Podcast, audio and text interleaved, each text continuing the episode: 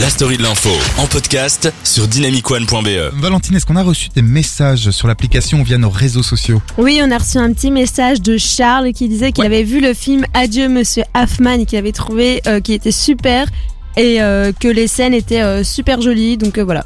Eh ben écoute, ça me donne encore plus envie d'y aller. Euh, continuez à nous à nous faire des petites remarques, à nous dire des mots euh, doux, des mots coquins, des mots. Je suis insupportable. Des mots coquins. hein. Des mots coquins. Allez, place maintenant aux news du net, de la radio, de la télé, bref, aux infos médias.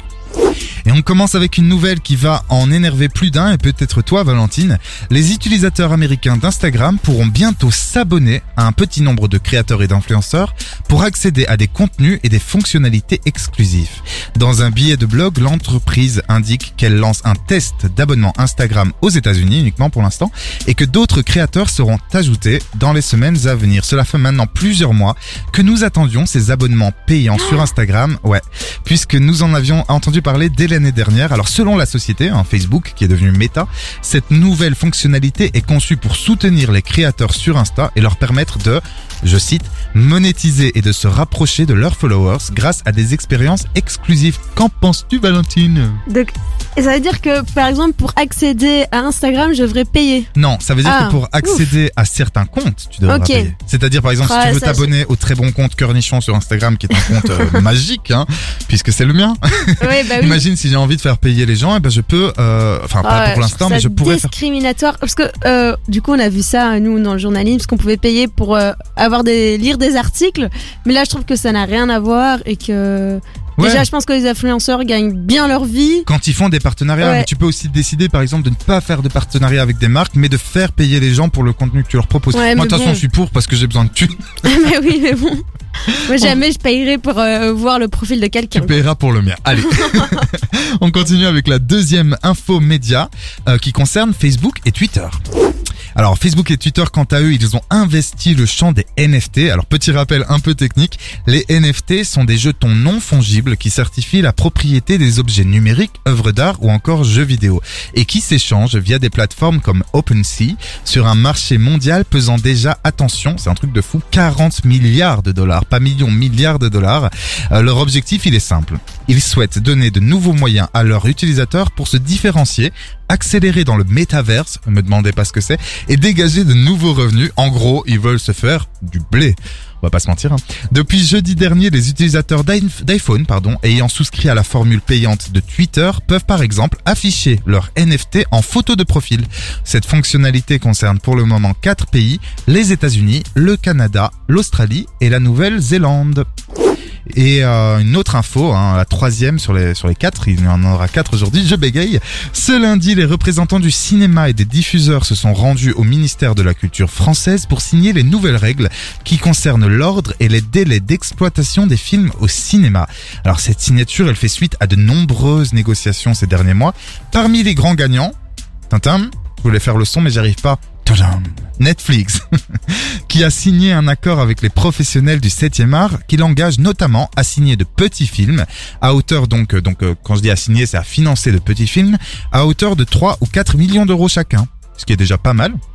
Mais on- en fait, on les considère comme des petits films parce que, évidemment, il y a des films qui ont des beaucoup plus gros budgets que ça. Euh, alors, ça représente tout de même entre 20 et 30 millions d'euros par an que Netflix injecterait dans le cinéma français. Euh, cet accord donnera à la plateforme le droit, en échange, de diffuser les films 15 mois seulement après leur sortie en salle. De leur côté, euh, Disney euh, Plus et Amazon Prime tirent la tête puisqu'ils devront attendre un an et demi, donc un peu Ouh. plus, avant de les diffuser sur leurs médias.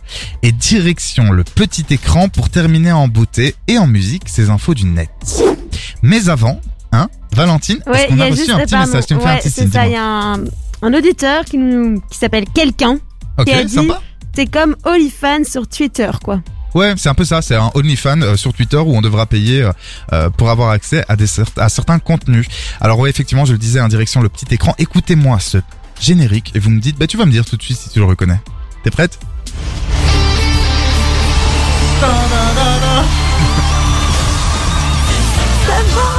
Bon bah ils le disent donc c'est The Voice. Alors bientôt diffusé sur TF1 la saison 11 du télécrochet de This is The Voice. Je m'emballe. Prévoit plusieurs surprises à ses téléspectateurs. Alors la production de l'émission a dévoilé les nouvelles règles qui viendront dynamiser un peu comme sur Dynamic One ce nouveau tour de chant. On découvre notamment que la chanteuse Nolwenn Leroy y jouera un rôle inédit et ouais, ce sera ainsi la fin de l'étape des chaos compensée par l'arrivée des Super Cross Battles, que je ne vous explique pas ici parce que franchement j'ai rien compris aux règles. Le jury lui, bah, il, le- il ne change pas, hein. on prend les mêmes et on recommence. Il sera composé comme la saison précédente de la pétillante Amel Bent. Fatiguée d'être la seule à dire je t'aime. Je me demande si un jour tu le diras. Oui, mon cœur est accroché à tes lèvres. Dis-le-moi. Un, deux, trois. Il y aura également, on l'entend, l'indéboulonnable Florent Pagny.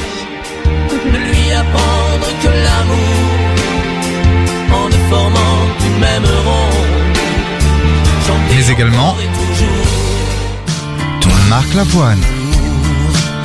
toi qui as le cœur Et le petit dernier, qui est un des derniers à être arrivé, hein, le plus jeune sans doute, euh, c'est euh, Vianney. Et mon cou tu l'as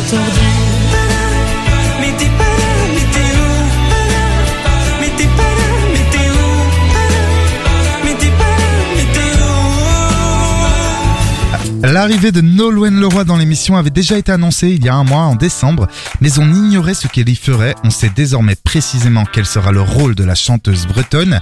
Repêchée en secret, et ça c'est hyper important de le dire, repêchée en secret, quatre candidats qui n'ont pas été retenus par le reste du jury, non pas pendant les chaos comme c'était à l'époque, voilà, ils pouvaient buzzer, tout ça, non, dès les blinds, c'est-à-dire dès les auditions à l'aveugle, si les quatre jurys ne se retournent pas, les quatre jurés, eh bien, Nolwenn Leroy pourra en sauver quatre qui vont par la suite se disputer en battle et revenir plus tard dans l'émission comme des fleurs euh, euh, sans que le jury ne sache qu'ils reviennent. Donc c'est un truc de fou. La diffusion elle est prévue dans quelques semaines en prime hebdomadaire sur TF1 comme d'habitude. On vous en reparlera bien sûr au moment opportun. The Voice, c'est bientôt.